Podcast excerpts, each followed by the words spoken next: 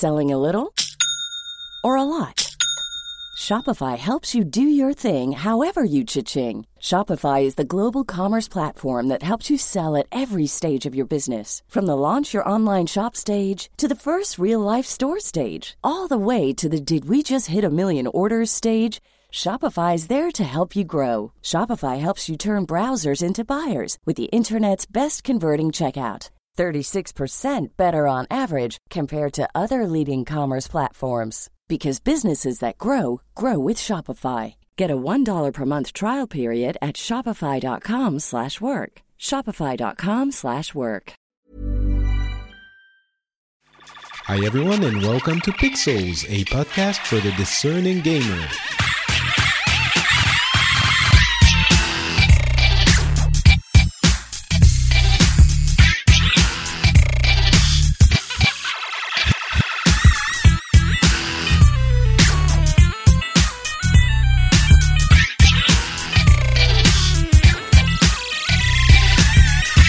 Hello, everyone, and welcome to Pixels. We try to get to gather together all of the video game news from the past two weeks, we look at the ones that are interesting and we put them in the let's talk about them uh, box. And we look at the ones that are not interesting and we throw them away mercilessly so that you can just have an easy to listen to summary of everything you missed in the past couple of weeks. And to do that, thankfully, I am not alone. Uh, I have brought with me uh, my very good friends Veronica Belmont and Tom Merritt to discuss the news. How's it going, people? You might have been better off on your own today. I'm just going to throw that out there. Uh, descending from my microphone right now. Is, Sorry, that's horrifying. Is it is it because it's the morning or the morning yes. spider? All right. Yeah. Oh, the morning spider. Right. Well, you know what? Video games know no bounds, no time or continent. So I think you're going to do fine. Okay. We'll uh, let the audience be the business, judge. Business, business, business, numbers. Everybody loves numbers, right? Right, guys. of course. Yes, of course they do. Um, it's uh, we've had a number of announcements from the past quarter, and uh, some of them were interesting. The ones that weren't, we ca- kind of uh, left to the side, as I was saying, and the ones that were, well, they're here. First. Nintendo. It seems I can't stop talking about Nintendo every episode is mainly about Nintendo. Well, it's the I would argue the only company, um, main, uh, you know, manufacturer that is doing things that are really interesting to talk about at this point. The the other two are kind of coasting. Uh, everything's going more or less well, and mm-hmm. Nintendo um, has some good good elements and some bad elements. Good thing uh, they're profitable again. Woohoo! Yay! Yay! Yeah, and the, it is sort of a Rorschach test with Nintendo, right? You see what you want to see, and the Nintendo fans are all just saying, "This is great news because we're profitable," and we like they're actually part of the team or whatever. Uh, and and I think overall this is good news from Nintendo, but only because even though the rest of the news might not be so good, they've had nothing but bad news for quite a while. Yeah. yeah. whenever I see a Nintendo story, I always kind of assume it's just going to be more more bad news or more like, yeah, sales are still disappointing and they're planning on dropping this particular version of the 3DS and blah blah blah and it's not doing anything. But now um it sounds like uh, they're going to be profitable this year, so that's good. Yeah. I mean, what is it from from software? It's got to be from software. Well, it's game yeah. sales. Yeah, it's it's games. Probably they've had a lot of good uh, releases this year. Uh, the you know the the the really frustrating thing with Nintendo is that the games themselves are excellent. And as we've mentioned a few times in the show, it really boils down to the fact that the Wii U as a system uh, was not convincing to consumers because of that stupid controller uh, so and the, the, the confusion of Wii versus Wii U and was is it is it an accessory mm-hmm. is it and uh, since their launch two years ago they've only sold uh, 9.2 million Wii U's, which when you compare them to, you know, Sony's uh, almost 20 million in a year for the PlayStation 4, or even Microsoft's uh, uh, possibly we don't have an exact figure but probably around 13 to 15 million something like that for the xbox one. Um, 9.2 is really bad. And the problem is that even worse that I didn't see initially, and someone mentioned it on, on Twitter, uh, is that the 3DS sales are 40% lower than they were in the same quarter last year. And that's Ouch. the lowest their mobile system has been ever since you well, know it's kind of scary because I always felt like the 3DS or the DS was doing much better than the Wii, and I felt like that was kind of keeping them afloat. Um, but does anyone else think Wii University whenever they think Wii U? Like you want oh, to you mean go I don't to the have Wii to take University? an exam to buy you that don't. console? You no don't. wonder it's just a, it's, it's selling a, just slowly. a poorly designed console. It's not a university. Yeah, um, exactly. Maybe well, they should have gone to American, Wii University but... to learn how to sell more Wii U's. Well, see, that's. I think this saying this is going to elicit a lot of uh, ire from uh, the Nintendo fans in the audience because the the worst thing is Nintendo knows how to make games and they we obviously have a lot of uh, history with the company and a lot of childhood memories and good memories mm-hmm. of games in general uh, and how is it possible that they messed it up that much for this generation and as you were saying the 3ds is the you know the mobile is the one that they do well or portable i should say not mobile mm-hmm. Well, this goes back to that Rorschach test sort of mm. way of looking at this. If I want to be positive, I can say that the 3DS sales were very strong in Japan, and the new iteration of the 3DS hasn't launched in the US yet, so we don't see those numbers. And it's still a total of 50 million since 2011, uh, and it moved nearly 5 million units. So this is really not bad news. Uh, mm. This is this is actually you know, the 3DS is a mature platform, and as soon as those US sales get put in, it's going to bounce back because of the release of the new 3DS, I suppose. But then you look at the projected sales that were initially 12 million for the 3DS, then brought down to 9 million, and the actual number was 5 million. So it's less than half of what they had initially predicted. That can't be good. Well, they did sell 7 million members of the 3DS family. Mm. Oh, so I all had... 3DSs okay. across the board. Mm. Um, when yeah, are they just going to be a software company? When are they just going to make games? That is the one thing they shouldn't do. Are you kidding me? No, I absolutely am not kidding you. They could be so much more profitable if they gave up the hardware side and just made games for other platforms. Are you kidding me? But you, you, they don't, they don't, they shouldn't be. They shouldn't be just profitable. They have to go have, the Sega route. I don't know. Well, look at where Sega is now. They're laying off people even more. Yeah, but they're going to make. They're going to go focus on mobile. And they're well, going to go focus on other platforms. I mean, they gave up the Genesis way back yeah, when, and that they, kept them alive. How many new know. Sonic games have you seen lately? Yeah, exactly. They just came, they just came out with a Sonic game. It tanked horribly, but exactly still, that's exactly the but point. They have think, other plat- don't you guys have that footballer game?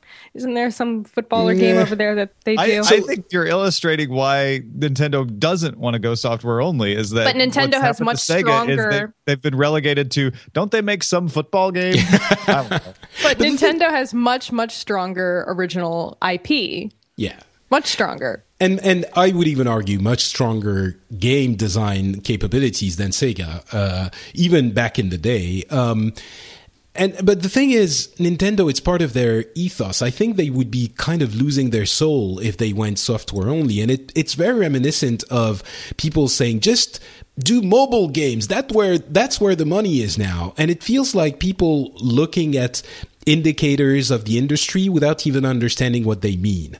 Um, it it seems that Nintendo, if they were go if they were to lose their identity as a hardware manufacturer, would in the same, you know, by kind of a ricochet effect, lose uh, their a, bit of their weight and their because when they designed the console, it has um, uh, uh, they can do something original. Now for the Wii U, it didn't work.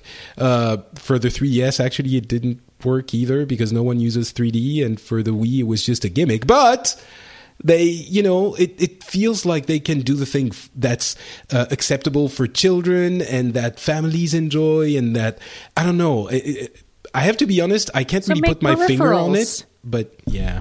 Maybe. So why do they need to be the person who makes it? Make peripheral, peripherals for the Kinect, for Move, do do other things like that. Continue making awesome software. I mean, I, I think it's very nice that we all want Nintendo to keep its soul or whatever. But it's if it's bad business, then stop doing it. Because I it mean, this feels is like you're future that we're murdering my in. dreams, Veronica. I'm sorry. That's why. I know. I'm coming on here at eight o'clock in the morning, San Francisco time, and I'm like, just shut the company down. But it's the same argument Kill it. people were making about Apple in the early 90s is that they should just put their operating system on other platforms, right? And that ended up being not the right move for Apple. Nintendo doesn't think it's the right move for them right now. And I think they're right for consoles. As bad as the Wii U is, they're still selling a lot of software because people want to get Zelda and Mario. And so they're actually propping up their hardware sales by being able to have those IPs. And if you make them available elsewhere, you lose a little control over them. The experience may not be as good. They're not as easy to develop because you have to develop for multiple platforms. So on the console side, I don't think they should become a software company yet. On the mobile side, they're like the last hurrah of mobile device gaming, mobile gaming only devices, right? Everybody thought 3DS would die a long time ago when the smartphone revolution happened. Well, not and they everybody. haven't. The people but I think who- I think they're yeah. fighting against time there. I think eventually people are going to stop buying single purpose mobile devices for gaming. My well, on the first part, I was going to say yes. Tell her, Tom. It's just like Apple. But on the second part, I would disagree with the mobile thing. I think we're and actually the rumors we're hearing about Nintendo's next machine that could be introduced as early as this year, um, uh, presented, not you know. Um, uh, not launched uh, could be some kind of hybrid device that works indoors and outdoors or two machines that are actually the same one but with Oh yeah, because that works so well with the Wii U. Let's make it even more confusing.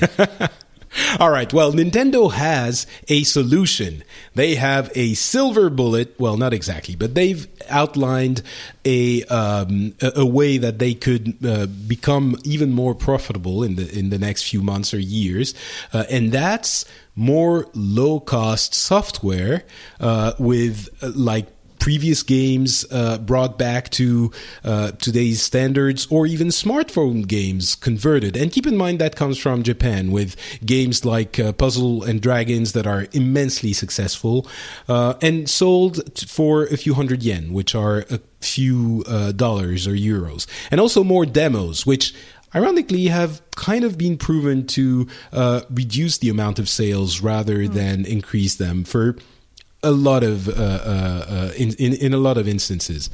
Uh, so yeah, I'm I'm actually not sure about that strategy either. Hmm.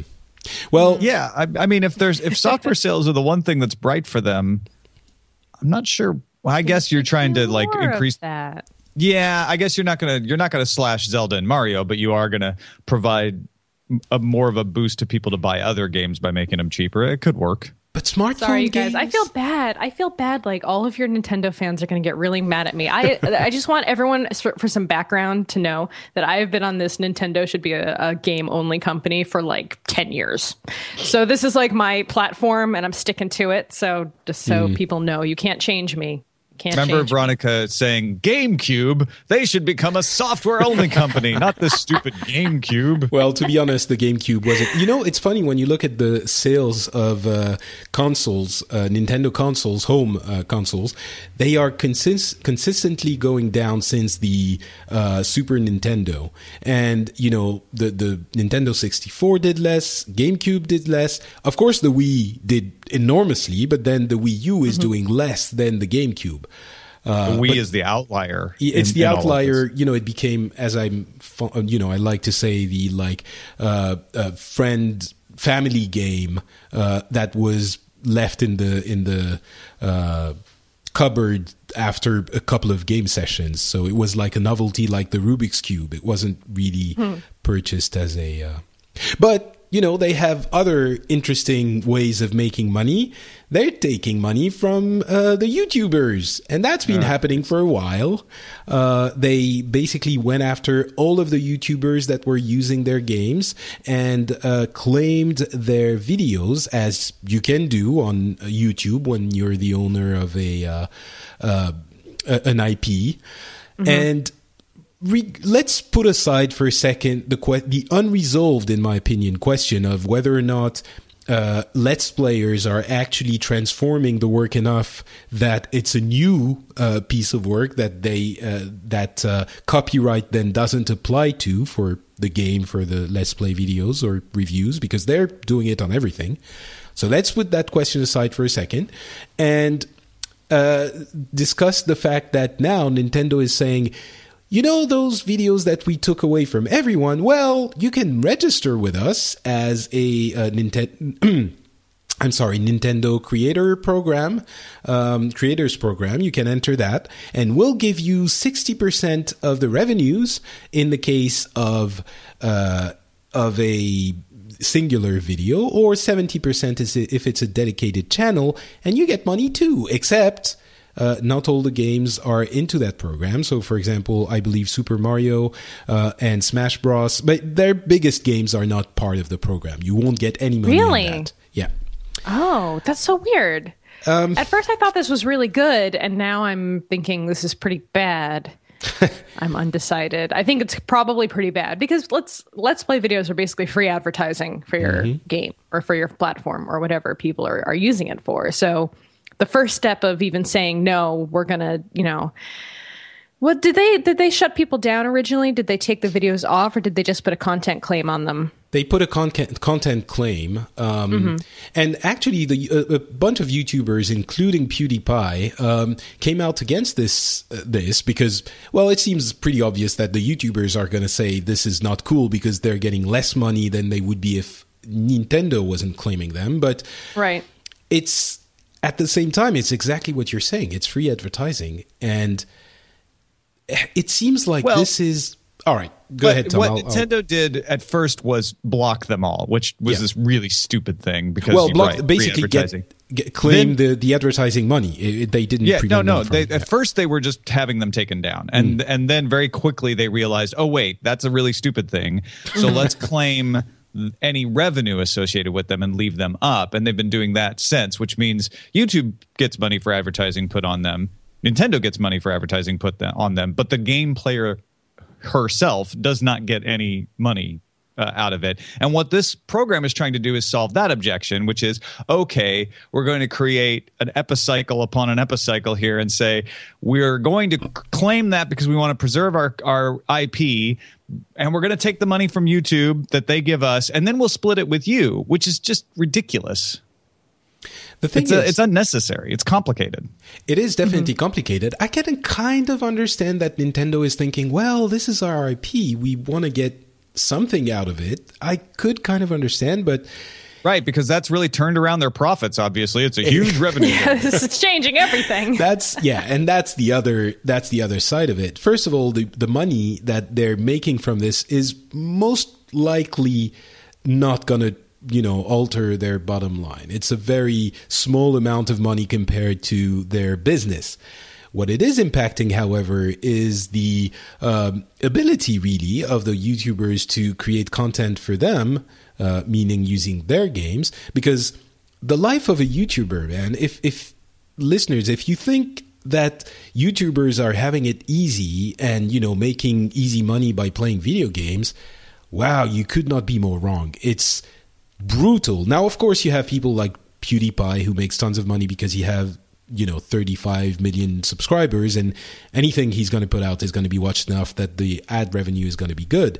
And, but he doesn't really care about Nintendo's money. He he plays he does whatever he wants anyway. There are a few like those but what they really need is the you know grassroots uh, swarm of people advertising their games to those who don't know about Nintendo games, maybe.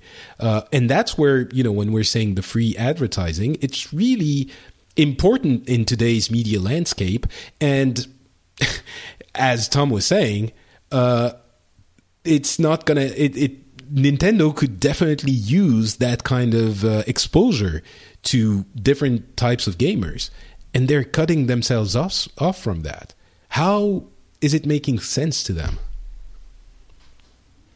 No one I has don't the know. answer. I don't. I, I think yeah. it, Well, I think it's a very old traditional Japanese company, and what you know the protectorate of uh, uh, of uh, consensus uh, there in Kyoto says goes, and I'm sure there are a lot of people in Europe, in the U.S. who are you know under this these who have to deal with those decisions and who are thinking we shouldn't be doing this but they don't have a choice um, I mean, it's it's actually hard to discuss this without ranging into the topic that you very wisely restricted us from talking about, which is the idea of fair use and and, and all mm. of that, because this does chill commentary. If all of a sudden I want to critique a Nintendo game, mm, I have to go paid. I, well, also. I have to go through all kinds of machinations to prove that my video doesn't belong either in the content ID identification or the Nintendo Creator Program. Uh, and and and at that point, I'm just not going to do it, which is really chilling any kind of critique of Nintendo.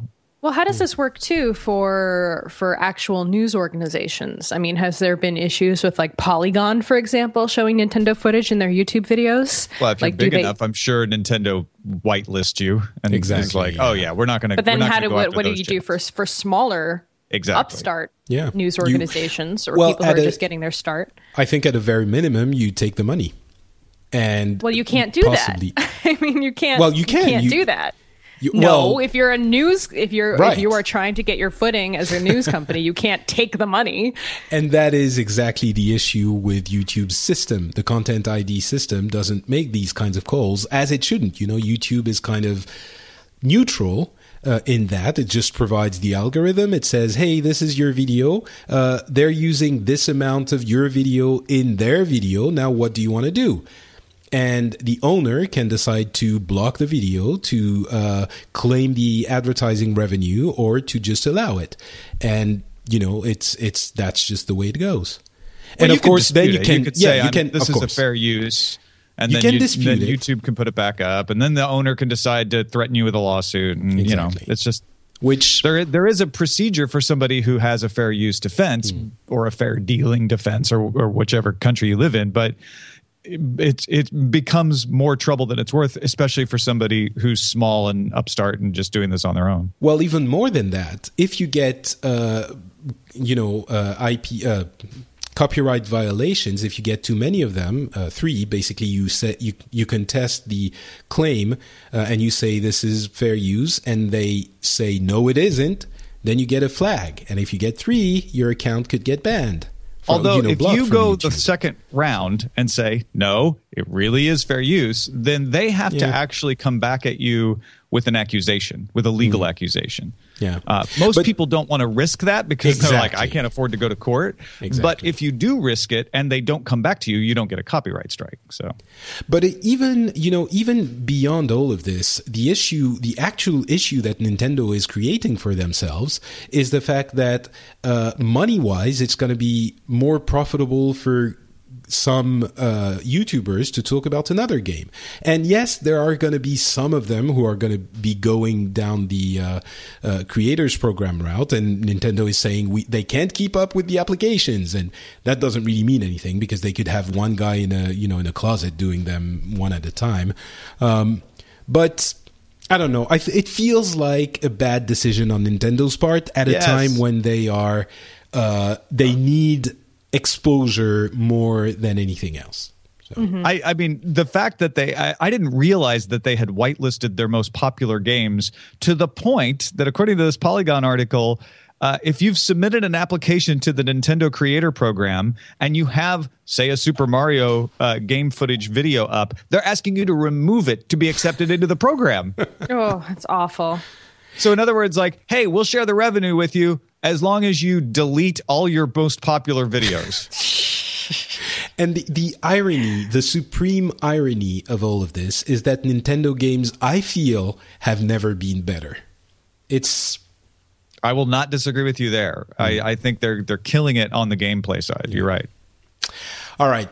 Microsoft, uh, they sold 6.6 million Xbox consoles. Uh, they didn't mention how many, um, how many of them were Xbox Ones and how many were 360. Uh, but 6.6 is down from uh, a year ago by 11%. That's so. I, I mentioned uh, last week, uh, last episode, I believe that uh, Nintendo was selling more consoles than had sold. You know, uh, Microsoft hadn't gone above the number of Wii U sold uh, yet, and that I misspoke. I meant for France. I can't remember if I was clear enough, but they called me to. T- you guys called me to task on Twitter, and fair enough. Uh, I was talking about France. It's a peculiar um, market. And in general, what I meant was Microsoft is underperforming, uh, even though they're still selling reasonably well. They're certainly behind Sony uh, in numbers. Mm. Not a big surprise there uh, with those new numbers. It's a bit disappointing that they didn't break the numbers down, but uh, yeah, the the the price uh, for the Xbox One is right. It's still uh, lower than it was initially and uh, it's a good good machine. So I think it it is a, a definitely uh, uh, an alternative to buying a PS4. There's really no reason to choose one or the other if you don't have a specific game that you want. And since the Xbox One is cheaper, I'm hoping that the numbers are going to reflect that uh, with people. Mm-hmm. Going that route. Well, and, and just just to you know throw down the other side of this, Xbox One outsold the PS4 in North America mm. November and December. So the fact that Xbox sales are slowing year over year isn't a surprise for a maturing console, but they are not slowing as fast as the PS4, it would seem, at least in the North American market. Well, we don't know how many of those are Xbox 360s and how many are, Xbox Ones. It could be. No, I'm looking at a. am uh, looking at an NPD story mm-hmm. from November. They say in November and December, right. Xbox One sold more games, uh, sold sold more consoles than PS4. Yeah, no, I, w- I was going to say it could be that they only sold one million, you know, Xbox 360s, and that everything else is is Xbox ah, Ones, and they're selling mm-hmm. like hotcakes. Yeah, yeah. Um, I guess we'll get numbers at some point. It's difficult when Sony is is saying we have, you know, 19.5 million consoles sold, it's difficult for Microsoft to come back and say, well, we have 17 million, which puts them on a very, you know, accelerated curve, but still under Sony, so they wouldn't say it if, even if it was the case. Um, anyway. But it's it's it is good to see that Microsoft's the, the, all of the changes that they've made, both to the price, uh, unbundling the Kinect, yeah. have put Microsoft back in contention at the very least. I yeah. mean, they're outselling the PS4 in in one market uh, for a couple of months, and that and the PS4 sales aren't hurting. PS4 is selling well, so this I think this is good for everybody. Do, Except do you guys, Nintendo. Except Nintendo. Um, do you guys have a Kinect? For the Xbox One? I do. I do. Yeah. So mm-hmm. do you use it? It's the easiest way to turn the Xbox on. I talk to it. I don't. Wow, that's, that's I don't play any uh, Kinect games. No, it doesn't even sign me in. Like it just cannot recognize my face. But that's not a. I actually have a problem with that with facial recognition for some reason. Um, in, you just have that kind of face, Tom. It's the beard. yeah, it's a forgettable face for computers. Apparently, uh, my my Xbox recognizes me unfailingly. Wow, that's good. That's Every time I walk, famous. it says, "Hey, Veronica." I say, "Hey, hey, Xbox." And my wife Eileen loves to, to use the voice control, and it's gotten better over the past year too.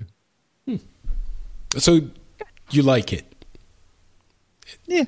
yeah, I'm, I, I have no strong feelings about it. All right. I well, had to get it, right? Because I bought the Xbox One on launch day. So, mm. you know. Mm-hmm. Okay. Yeah. Well, that thankfully it's not uh, uh, necessary. It's not sold with it absolutely necessarily anymore. You can buy it without. Cheaper. Uh, Activision had another $4 billion year says Polygon. Um, 850 million on Hearthstone and Destiny alone. I wasn't sure why they broke down those numbers specifically, but I think it's because it's new IPs.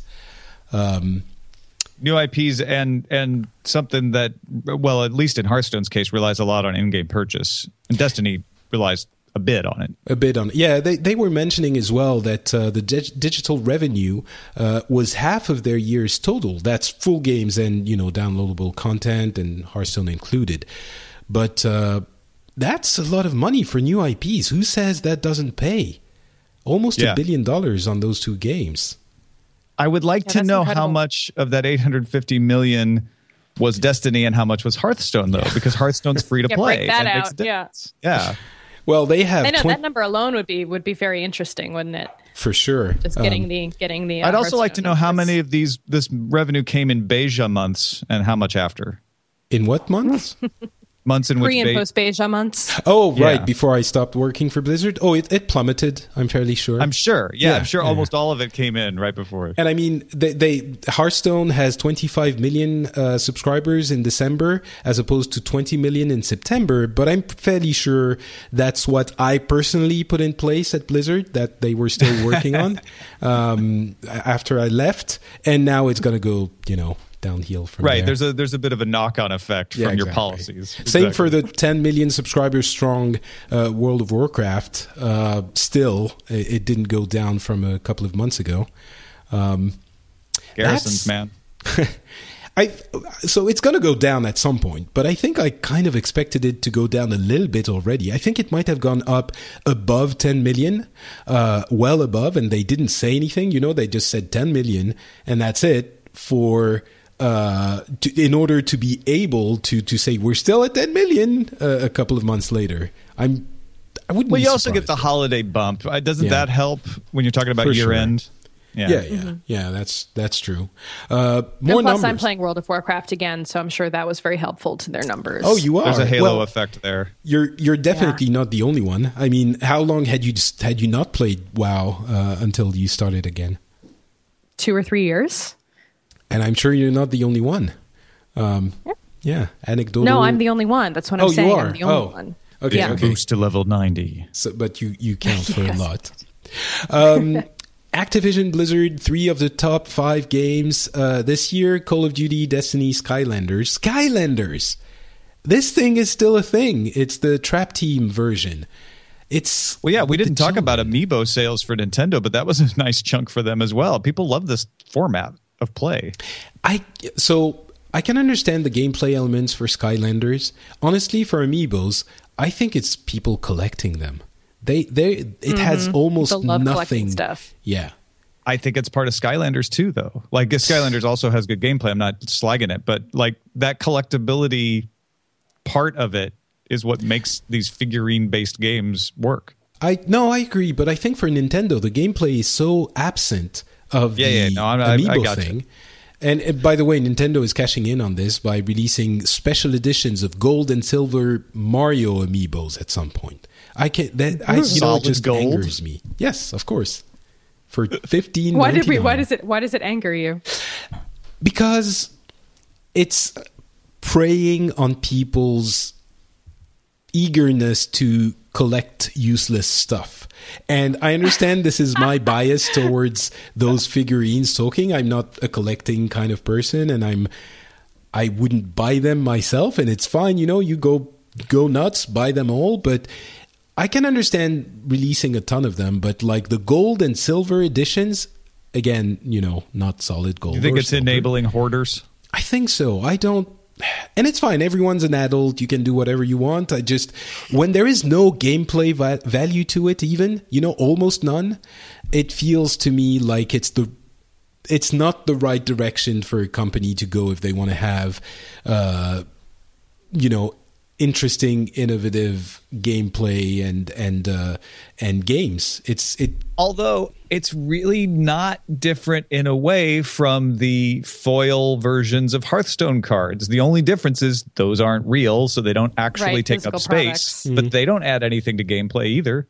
It's true. No, it's true. But you have the, yeah, yeah, I guess so. It's just you don't have the, you have less of the collection mania on a Hearthstone. You you want the cards because they're they're they're the cards you want but for your people deck. have been doing not- stuff like this for Yeah, for know. ages. I mean, I this is like people love collecting stuff. They like special things. They like to prove their brand loyalty. They, I don't think there's anything bad about it. Mm. All right, it's just, but I, I fully admit it's it's it's very personal. I, I would like to say that I wish we were more all like Patrick, less materialistic, not hoarding things. Totally, totally. I want all the things. I would like all the stuff, please. You can send me your stuff. I will take your stuff. Yeah, but yeah, and and that's totally me, non-materialistic. I I'm going to Tibet in a in a couple of months, you know, for um 16 million registered users on Destiny, and that's not the interesting part. Active players play more than three a- hours a day on average. Three hours a day. That's that reminds me of my hey uh, wow heydays. Uh, actually, Yeah, that's a lot.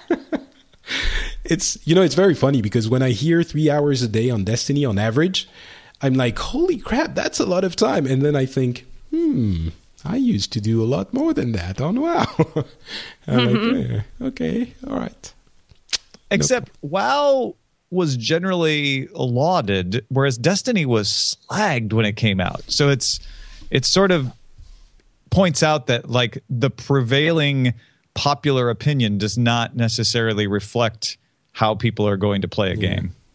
Well, mm-hmm. the the problem with Destiny was that they didn't contradict people who were hoping that it would be a full-fledged MMO when they actually what they delivered was a Diablo-like MMO endgame uh, uh, loot loop.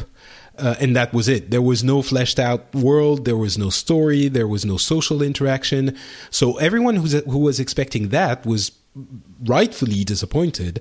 And uh, those who managed to get into the game, uh, you know, I'm part of those people, enjoy the, the game for what it is. I think that's why people were disappointed in Destiny initially. Uh, it's still an excellent game. It's not the excellent game they thought they were getting. Mm, I still haven't played it. Um, I, I don't have any time now because I'm trying to get to 100 and WoW. But um, I, I I've heard wonderful things. I just feel like I don't know if it's for me. Well, so Destiny is basically if you enjoy shooting stuff in the head, which Destiny excels at. I've never seen a game that has that feeling, that satisfying feeling of headshotting monsters. Then if you enjoy that, you're going to love the game. If you don't, you're going to hate it because that is literally all you do. You do that all the time. Since it's, you know, very satisfying, if you enjoy that, you're going to like it, but yeah. Mm-hmm. Gotcha. So, but give it a try. It's really and there's a demo now, so you can even uh, give it a try without penny, paying any money. Uh, and finally, Grand Theft Auto 5 sells 45 million copies uh, with the release of the PS4 and Xbox One versions. Just to give you, you know, it's always good to have an idea of what a mega successful game, like most successful ever kind of uh, game, sells. 45 million. That's a number. That's a big number. Yeah. When you when you hear that there's been uh, 9.2 million Wii U's sold Yeah. since the launch, that you know brings things. Well, and and this is this gives credence to Veronica's argument about going cross-platform because they sold it for the PS3, the PS4, the Xbox 360, and the Xbox One. but I don't want to hear Everything. it. Stop murdering my dreams. Um, talking about murder, uh, let's go into let's leave the numbers behind and uh, Let's leave Grand Theft Auto 5 behind because we want to talk about murder. Well, Bloodborne uh, is kind of violent. I don't know if you guys ever got into the uh, Demon Souls, Dark Souls uh, games. Um, Bloodborne is one that I was that I'm kind of looking forward to because I want to get into those types of super difficult dark games. And then I saw the 18 minutes IGN first um, video of the game. I don't know if you guys had a, had time to to take a look at the video. Watched a little bit of it, yeah. I wasn't. I was kind of disappointed. I don't know what I expected, but feels kind of bland. I'm glad you said that because these aren't my kinds of games. And and I was expecting to be like at least blown away by the visuals, and it just it looked like a really good zombie game, Yeah, and the thing which is, is not uh, damning with faint praise, I guess, because I'm not saying it looked awful, but the thing is it's supposed to be a super hard you know type of game that i guess i don't know demon souls and those games very well but it feels like there should be something that's immediately obvious about the particularness of the game and i didn't see it in bloodborne it felt av- you know average in every way in gameplay That's too bad. in- i'm still holding out hope but I don't know if someone you know in the audience can explain to us why those games are so cool beyond the fact that you know it's difficult and you die. Um, I'd be curious because I didn't see anything in Bloodborne, uh, at least in those you know 18 minutes. Um, Ultima, Too much born, not enough blood. well, there was a lot of blood, but Right yeah. at the beginning, there was. You're right. Ultima Underworld making a big comeback. So another one of those Kickstarter type, sorry, uh, Kickstarter stories. The guys, you know, behind the initial Ultima Underworld are like, well, you remember that game? It was cool. We're gonna make one just like it. Give us money, and that's cool. That's you know whatever. I enjoy. I'm sure Shroud of the Avatar by the actual makers of Ultima, the old school you know role playing game, uh, is going to be cool. I'm sure this one is going to be is going to be fun.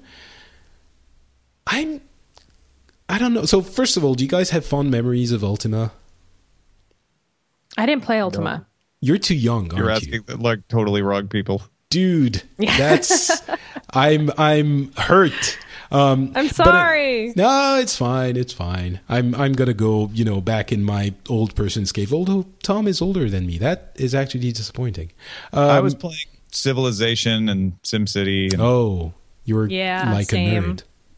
yeah, the super. We're the super nerds that like to build civilizations. And Um, but all right, the, the the thing that it got me to actually was, isn't it time to end the Kickstarter nostalgia wave, or at least I would really like to see a game that is not nostalgia based make it on Kickstarter. I'm getting a little bit sick of it. they, I mean, those exist. That that happens. But I guess? I think. I think it's a, I think a nostalgia based game is maybe a harder sell to publishers perhaps I don't know but like Wasteland did really well and and Ultima you know is is is uh doing well No, that's the Um, thing. so I want a far with their game- Kickstarter I want a game that's original work, not a game where people will where the developers are saying, "Hey, we're going to be making that old thing again." I, I, I wonder if this isn't a bit of the local news effect. Uh, at least here in the U.S., a lot of people feel like crime is worse than it is because they watch the local news and the, and the stories are always about crimes. And I think what happens is a, a, a really nice uh, original video game on Kickstarter just can't grab a headline on Polygon uh, or Joystiq. But mm-hmm. Mm-hmm. Mm-hmm. Maybe. but not that. Uh, but, Well, it but still- you know what I it mean? still like, you can't- lives You can't, grab a headline. Whereas, Engadget. as a like, hey, somebody wants to bring back this, you know, old game that everybody loves. That that's an easy headline to write about. Sure, and I guess it, it's more likely going to make it on Kickstarter as well because it has something to sell to the people who would be giving money. Whereas if you're saying I want to make whatever you know new game that you've never heard about and you don't know how it's going to work, Yeah, it's that's a good point. but I don't know. It feels like it's time. Like we know how Kickstarter works. We I want a well-known developer to come out and not say I'm going to be making an old point-and-click light game or you know old whatever. I'm going to be or you know space sim. I want to be making a new type of that. Um, maybe it's happening already and it's just not successful. But yeah. How about Hellcrest by Detonation Games? I don't know if they're well known though.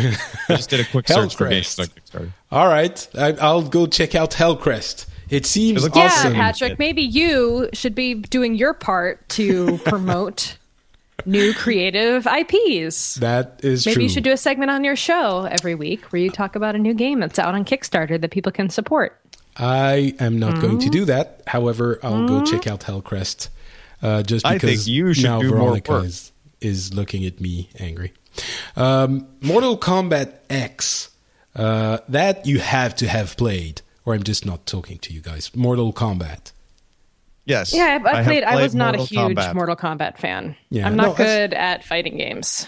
Well, I used obviously, to you play know, it in the uh, in the down under at the University of Illinois Union. that uh, brings memory. Oh, obviously, you know, PlayStation, uh, PlayStation, Street Fighter is obviously a better game, but you know, that's a debate for another time. Fighting um, words, ha, get it. Mortal Kombat X. Uh, there was a preview of the game that various outlets reported on, and I, there were a couple of takeaways I, I got from them. Uh, first, they took the ultra objectionable violence from the old games, and that was the case in the late in the last episode as well. But uh, it's still the case now, and they took it to levels where it is so violent that it's actually irksome and you know disgusting to most gamers even today, and it's kind of wow. funny, but at the same time, it's I don't know. I I think it it used to be like this is actually violent and we should shield our children from it to it's still like actually so violent that it makes us uncomfortable. And I don't know, that's kind of funny to me. Being like true to the brand. Line. Ugh, yeah. that's gross. Show me more. yeah, exactly, exactly. Uh, and the other thing is, you know, there I I love fighting games, but I don't have, you know, the the social setting or time to play with my friends anymore. Like on the couch on the same couch spending an evening playing fighting games you know with two or three friends and and that was really great but now i want i still want to play fighting games but i don't have those friends who play anymore. They're busy like working and having children. And yes i could play online but then i get massacred in 2 seconds flat and mortal kombat has a very solid single player experience. And for that alone i think i'm going to check it out. Um, I, I, I want to be able to play single player combat fighting games, and there aren't really any um, good, solid, uh, you know, single player experiences. So go Mortal Kombat. I will point out that you went from criticizing a Kickstarter for bringing back an old franchise to a story about a major developer bringing back an old franchise. and I will let that uh, that slide because I want to talk about more crap being rehashed and condemn it again. Um, there was an article uh, about a talk a, to- a talk uh, that uh, binary family developer Thorsten Rauser gave at Casual Connect about where the casual games are going and I don't really like the the name casual uh, to talk about gaming, but basically he means mobile games. And there was a it's a really interesting article again on Polygon. If you you're seeing a pattern here, it's because there is one. Um, but basically, he's saying we've gone from a space where there was some innovation uh, five or six years ago to a space where it is basically every time there's one game that is moderately successful, um, they it get it gets copied immediately, and there are a million clones uh, being released within uh, you know a couple of weeks. And um, the only goal of developers has gone from creating a game to money extraction. Uh, the the everything seems to be centered around how can we extract more money from the players.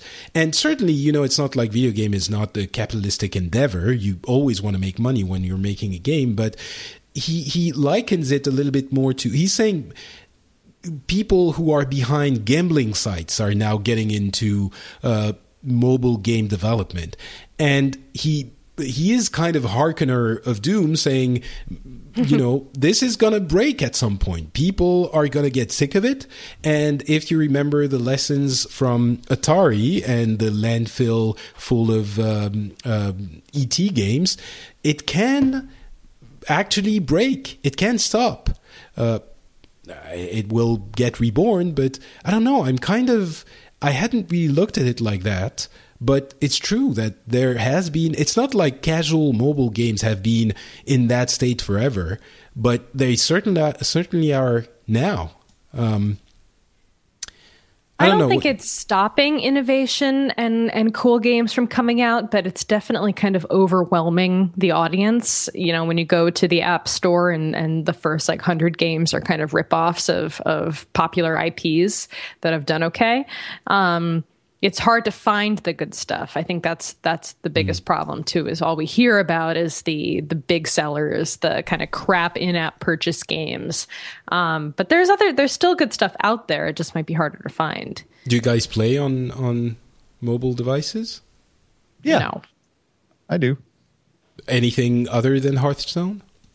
Um, yes. Okay. That he's, other things that Hearthstone. In fact, I even I don't even think about it. Even though I play Hearthstone on my Nexus Nine, I don't actually think of it as a mobile game. That's funny that, that you should say that. But yeah. um, yeah, I, the thing is, I I will find a game that doesn't annoy me, and I'll play it for a long time because it'll be that thing that I play when I don't have anything else to do. Right. So I was playing Skyforce for a long time uh, just because I knew I always liked it. And, you know, if I'm in a theater waiting for the lights to go down, you know, I'll play it a little bit. Or if I'm sitting waiting for Eileen for something or whatever, right? So I look for those, and I get bored with them and I wait for the next one to come along. I think this is just a maturing marketplace where people are trying a lot of things. And so there are some hucksters out there that take advantage of the fact that we haven't really got a good system of recommendations and avoiding bad games. And people are still a little more experimental in this space. Hmm. I guess it's mm-hmm. it's also the fact that a lot of those the the audience for those games are people who don't care most of the time who don't care enough about games to pay for them. So they'll download a thing if it's free to play, but they might not be willing to shell out, you know, three or four bucks for for a gaming experience. And so totally. mechanically, you you then need to extract the value elsewhere, and you know that's in-app purchases, and and that leads naturally to that kind of uh, of mechanic. Uh, I'm guessing the balance can can get corrected at some point, and the people who do want to play games can. The thing is, they they get their fix elsewhere as well. Um, I think people who are very serious about games can still fall into the trap of not being very serious about their mobile games because they're yeah. serious about mm-hmm. their destinies and their Warcrafts, but their Bejeweled yeah. they don't care about. I just don't spend a lot of time. I, I, guess I do other things on my phone, but like I, I've tried to get into certain mobile games and I play them for a little bit, but I never it never sticks with me.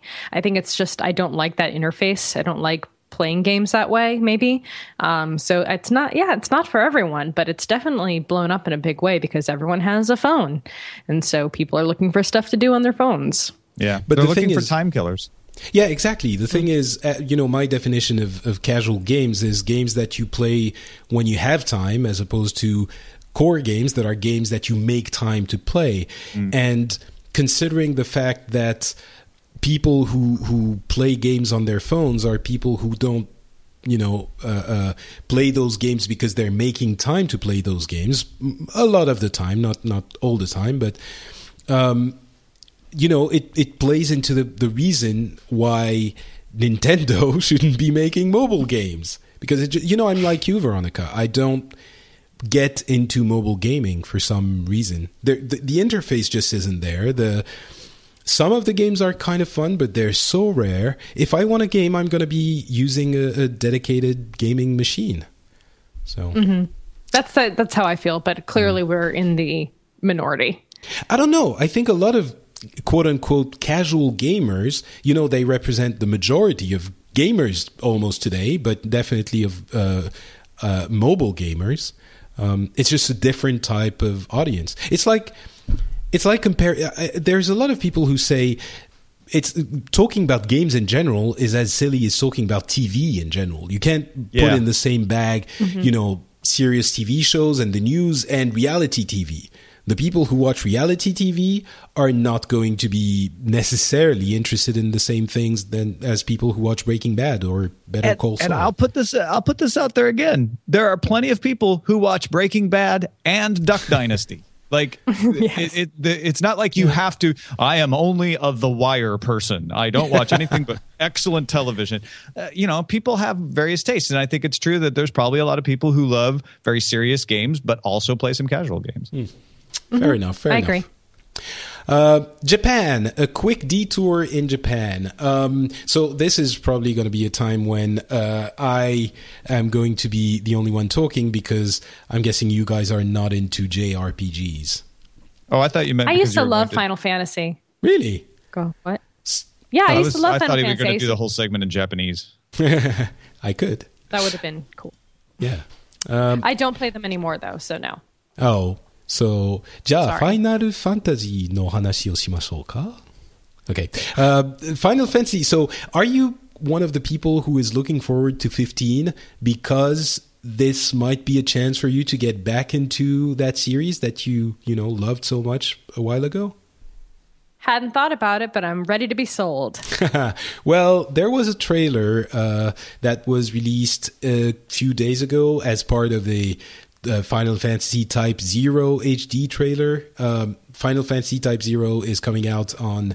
Can't even remember which console. It matters so little um, because it's coming with well on PlayStation 4, obviously, because it's coming with a demo of Final Fantasy 15 uh, a shorter experience as they used to do back in the day. And in the trailer, there was a mini trailer for the demo that's going to be coming with the game. So we have a two minutes or so trailer for Final Fantasy 15, and there isn't a lot to say about it except. Uh, once again, Cid, which is the only recurring character in the series, uh, which happens, you know, it's the mechanic, and it happens to be a, a woman this time. She's, as she used to be, half naked. She's the bikini mechanic, as we all know they usually are.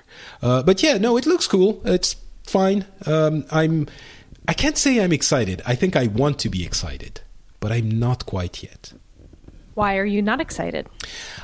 because I've been bit before.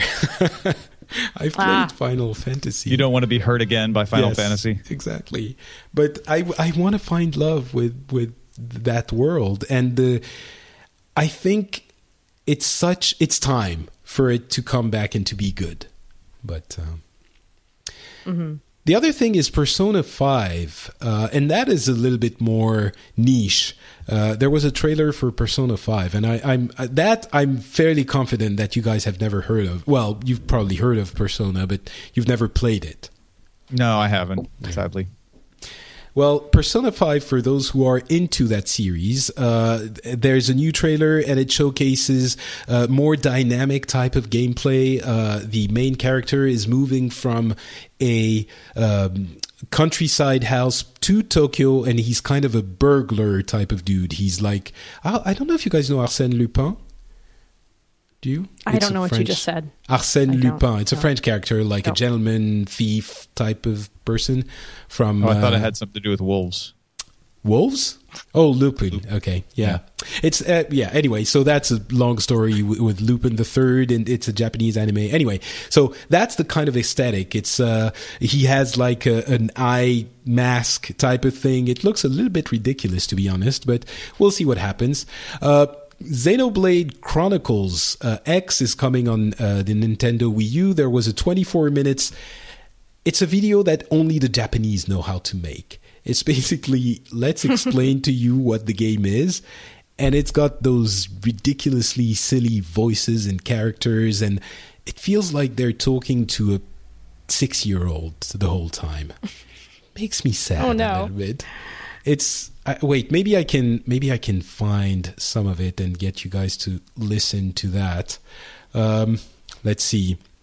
It's really so the the beginning of it is kind of a um uh, uh showcase of what the world is. And it's like the the earth was destroyed and we escaped in ships. And uh, now there's new los angeles and people are having lattes and walking their dogs. And it feels so weird in that setting but i don't know the japanese are known for making weird work so maybe it is gonna work 友人 Let's see の if- 他にも oh, there you go. この星に異星人たちがいろいろやってきてるようですもんこの That's, マノン can you 人 hear は this 平和主義の異星人ですもん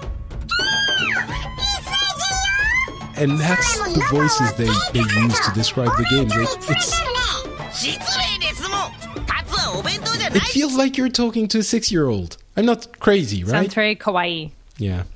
So that's that's uh, uh, Xenoblade Chronicle X for you. It's a JRPG with uh, action elements and could be cool. It's on Wii U, but I'm afraid it's not going to grab me. And finally, Langrisser 3DS. Langrisser is coming back.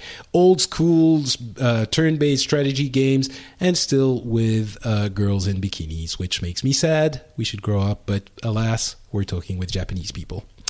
Um, all right, back to the West. Uh, Nintendo and Netflix are reportedly uh, developing a Legend of Zelda live action series. Uh, are you happy or scared? I'm excited about this one. Yeah, I was. I'm. I'm pretty stoked on this. I think uh, I've loved almost everything Netflix has done so far. So if someone can get it right, hopefully they are willing to take some chances and, and make it kind of awesome. Uh, we were talking about this on Cord Killers yesterday with our guest was Malengo from Rambling Movie Minute, and he was scared. He was like, "Please don't do this. Please don't do this to Zelda." And I was like, "Really? I hadn't." I hadn't thought about this in that way. He's like, I don't want a watered down version of a Zelda game. And I I realized that I totally put this in a separate category, which is I trust Netflix at this point. They haven't made a stinker. You know, they've made some series that maybe I don't love, mm-hmm. but none of them have been awful. And I love Zelda, so I hold a television show to a different standard than I would a game. And I'm just kind of I'm getting kind of sick of people being like, don't ruin my childhood. no offense, Patrick. Don't change something I used to love. Don't iterate on something that I'm used to. Mm, Nothing I'm new mad. ever. Nothing new on stuff that I used to like and I don't even really care about anymore. But even the thought of someone doing something new with that idea is repellent to me.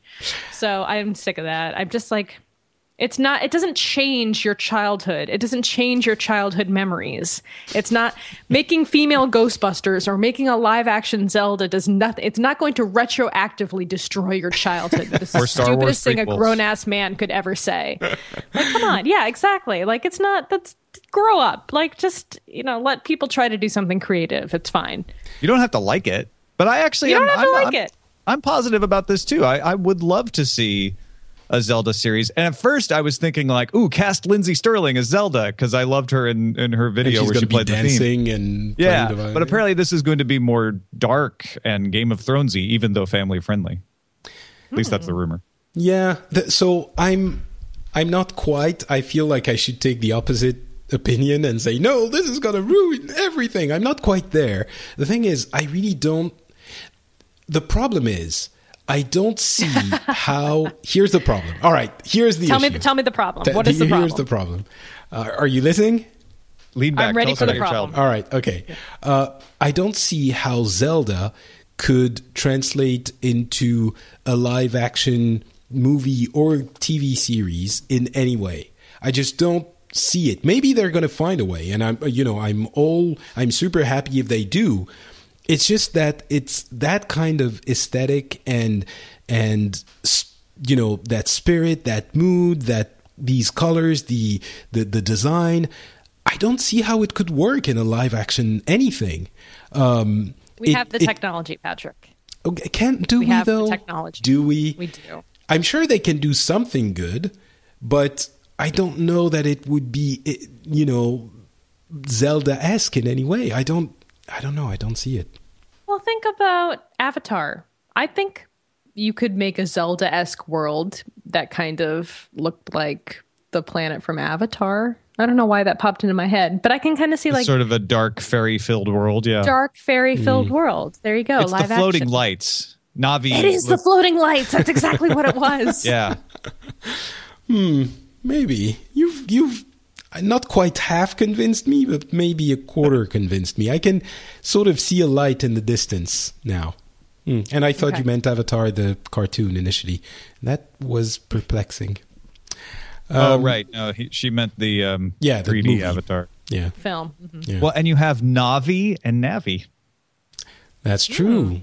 Huh. I think there might be something mm there. Uh, PlayStation Now is expanding. And uh, in February, they're going to add uh, Uncharted 2 and God of War 2 and a bunch of other games. And honestly, I now have a hard time not saying this is a good service. Uh, it's still $15 a month if you take three months, which I think is a tiny bit expensive still. But if those games, you haven't played them, I think it's worth, you know, paying for it maybe for a month, maybe for three, and just playing those games. Uh, Uncharted 2 is possibly the best game of the PlayStation 3 ever. It, there are some arguments there, but I think for me, it's definitely one of my most memorable games. Um, and if you've never played it, if you only have a PlayStation 4, um, the, the the stable of games in PlayStation Now is getting not bad. And It's PlayStation so- Now gosh, it's so is streaming a game versus PlayStation Plus, where you're downloading a game. Yeah, exactly. Uh, and of course, you know when you when you stop your subscription, you can't play it anymore. That's Right. fairly obvious. But uh, I think it confuses people that they have those two products. I think they should roll them in one in some some way. yeah. Yeah. Um, have you ever played uh, Uncharted Two? Mm-hmm. And you like it, right? Mm-hmm. All right. In that case, I forgive you for everything you said about Nintendo. um, Tom, if you haven't, it's definitely worth it. It's an easy game. It's fun. It's super well written, super well acted. I love it. Just, just Yeah, Tom, I think you'd really enjoy it. You should Yeah. give it a shot sometime. But you don't have a PlayStation, do you? Yeah, do I have you? a PS4. Oh, you do? Oh, Oh, so there you go. See, PlayStation I Now. don't. You d- wait, what? You have an Xbox I don't. One, I don't have. Yes, I don't Oh, have ah, any okay. PlayStation right now. Yeah, hmm. Well, it's not like times times change. yeah, it, but there isn't really anything worth getting it for at this point. Once you know Uncharted Four comes out, it will be a different uh, question altogether. But um, all right, Madden correctly guesses the final score of the Super Bowl. Is that I? It's American stuff. Is that even a story? I think it is. I put it in there because you're both American. I don't know. Do we care? It's kind of interesting. I thought it was Alright. it was kind of neat. Yeah. I mean, Um, here's it has here's correctly here's why this. predicted- Go ahead. No, you. You go, ahead. you. you go ahead. No, I was just going to say, I, I, I think why this fascinates people, it's not because of the Super Bowl or the type of sport per se, although people who are fans are going to like the story even more. It's that a simulation of human events accurately predicted exactly how human events played out. And that's always fun because it makes us think, well, maybe the machine knows, maybe it can predict the future.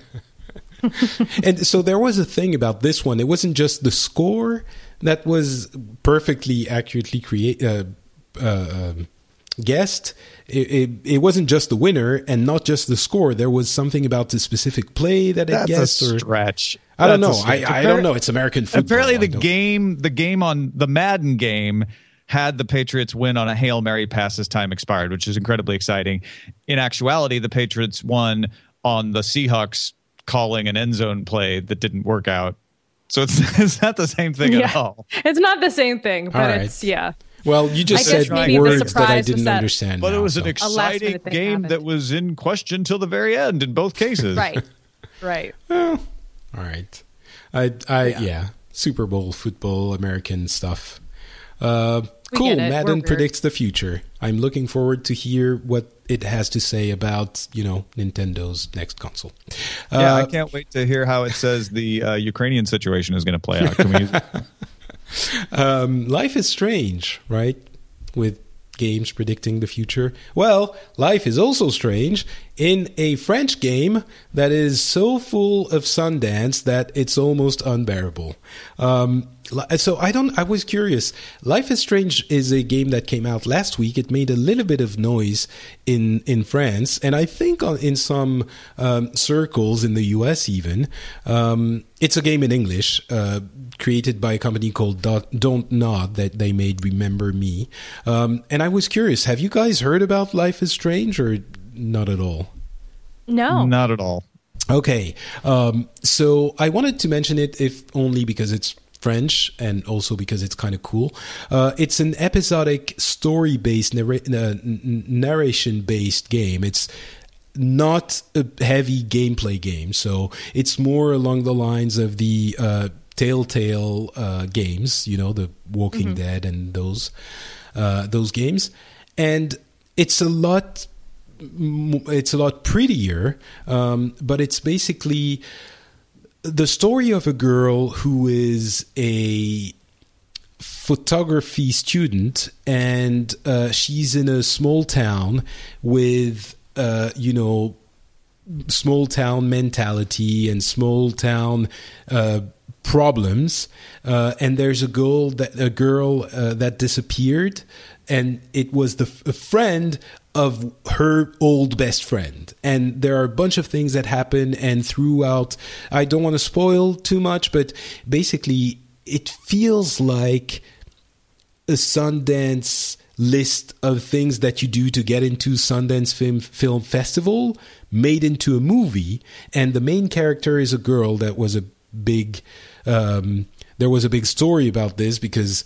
Um, the the the people who published it it was square enix and apparently they were the only ones who didn't ask uh, the developer to change the main character into a, a guy uh, which was an interesting bit of information and so the the, the story is somewhere between a telltale game and uh, gone home for those who have played that and a bunch mm-hmm. of other references and and sundance like it's full blown Sundance. It's a little bit overwhelmingly Sundance at the beginning, but if you're into that, I think it's it's a game uh, people should try out because it's got some interesting bits. Uh, there's a demo available if you go to the first episode page on uh, PlayStation 4 and uh, Xbox One. I believe it's on the other, uh, the previous generation as well.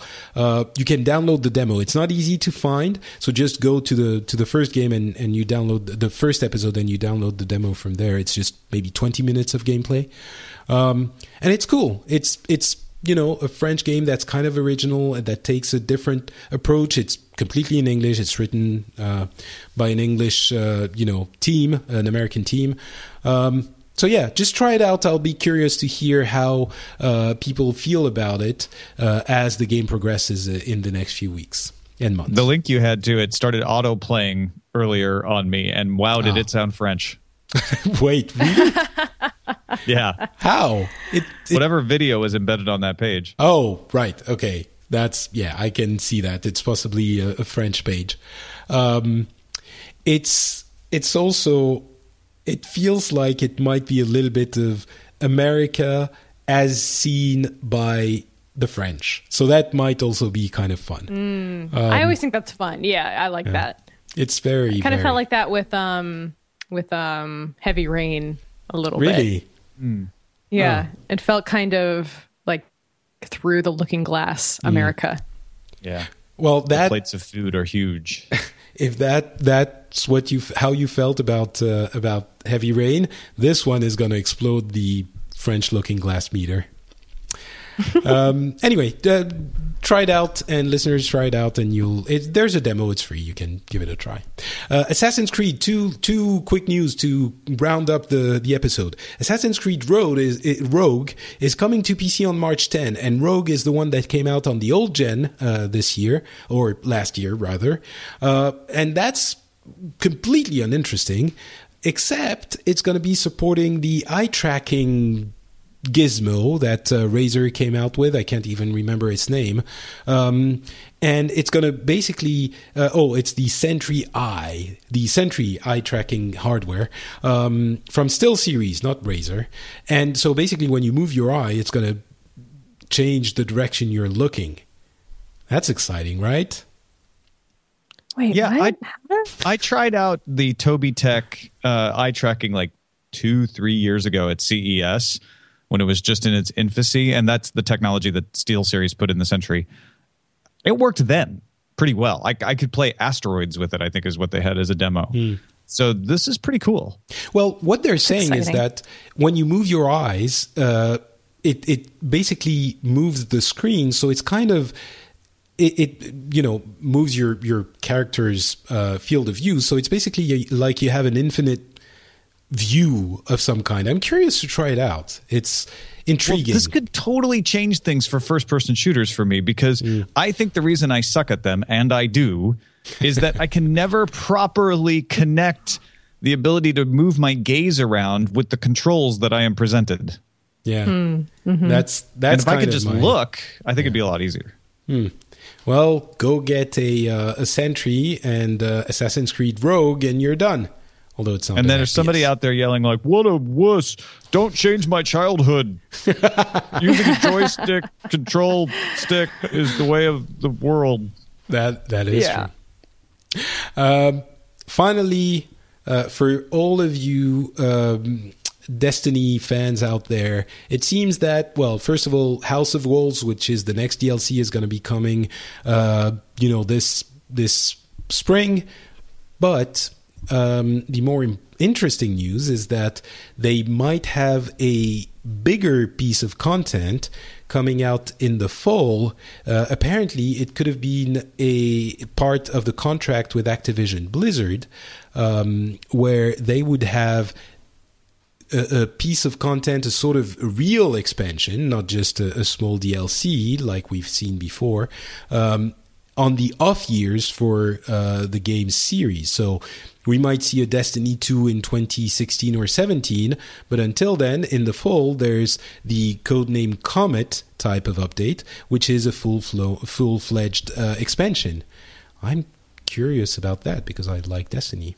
Obviously, Neat. nobody else cares. Oh, no, I mean I'm I'm, I'm interested because I, I think I'll probably play it eventually. I just feel like now I've I've taken too long to get to get on there to get on board with it. No, but it's you too know, late it works, for me. It, it works kind of like wow. It's really MMO endgame. It's completely classic MMO endgame. You you know you do your Mm-hmm. strikes, you do your missions. There's something to do for you every day if you want to. There are weekly stuff, uh, which again, all of them are essentially shooting stuff in the head repeatedly. But um, it's also you have catch up mechanics, so you can get uh, gear that is uh, better once the expansion has come out. That is better than what you would have gotten uh, at the same level before the expansion comes out, or the DLC in this case. Um, so there is a catch up mechanic. You're not completely uh, um, ineffective if you join the game later. So yeah, give it a try. It's fun. And that concludes our episode. Thank you very much, guys. Um, I I think it was uh, a little bit difficult for me to uh, hear all of your trashing, merciless trashing of uh, Nintendo's strategy. Um, but it was still a good episode, and uh, I think the listeners will agree. Uh, uh, w- Unless will- they like Nintendo. unless they, well, you were being honest. Well, you got to spice things up a little bit. I'll get I'll get some haters for those Nintendo comments, but bring it, bring it, you guys. It's fine. Um, all right. Uh, where can the people listening to the show find you guys if they want to hear more of your merciless, you know, heart tearing rhetoric, Veronica? uh, the only uh, time I talk about video games is really on um, on the morning stream on Mondays at around 9:15 a.m. Pacific time. Um, or you can listen to Sword and Laser with me and Tom. We don't talk about video games so much, but that is my other big podcast. And um, yeah, that's it. Excellent. Uh, and Sword and Laser is more than just not talking about video games. it is a science fiction and fantasy book club. So if you're into sci-fi right. and fantasy, uh, check out Sword and Laser. And if you would like to hear more vicious, world-tearing criticism, Patrick Beja co-hosts Daily Tech News Show with me most every Tuesday. So check out dailytechnewsshow.com. and it's true that I usually I usually have an an um, acidic tone on everything I hear about. Yeah, you just you just rip apart everything but Nintendo. Exactly. But Nintendo. I love Nintendo. Um, all right. Uh, Veronica on Twitter, acedtect on Twitter. Myself, it's NotPatrick. And you can find uh, the show and other shows at FrenchSpin.com. You can also leave us comments there.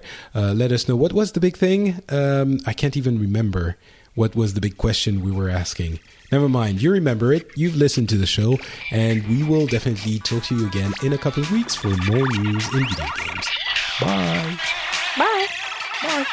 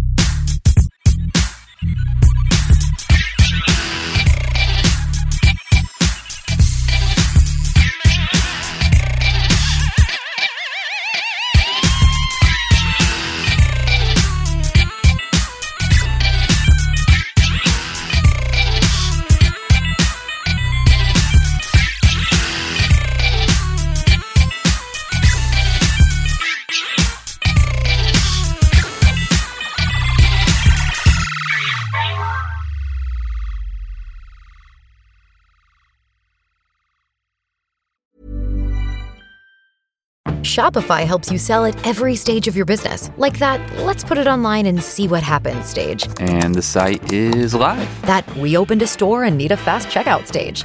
Thanks. You're all set. That count it up and ship it around the globe stage. This one's going to Thailand.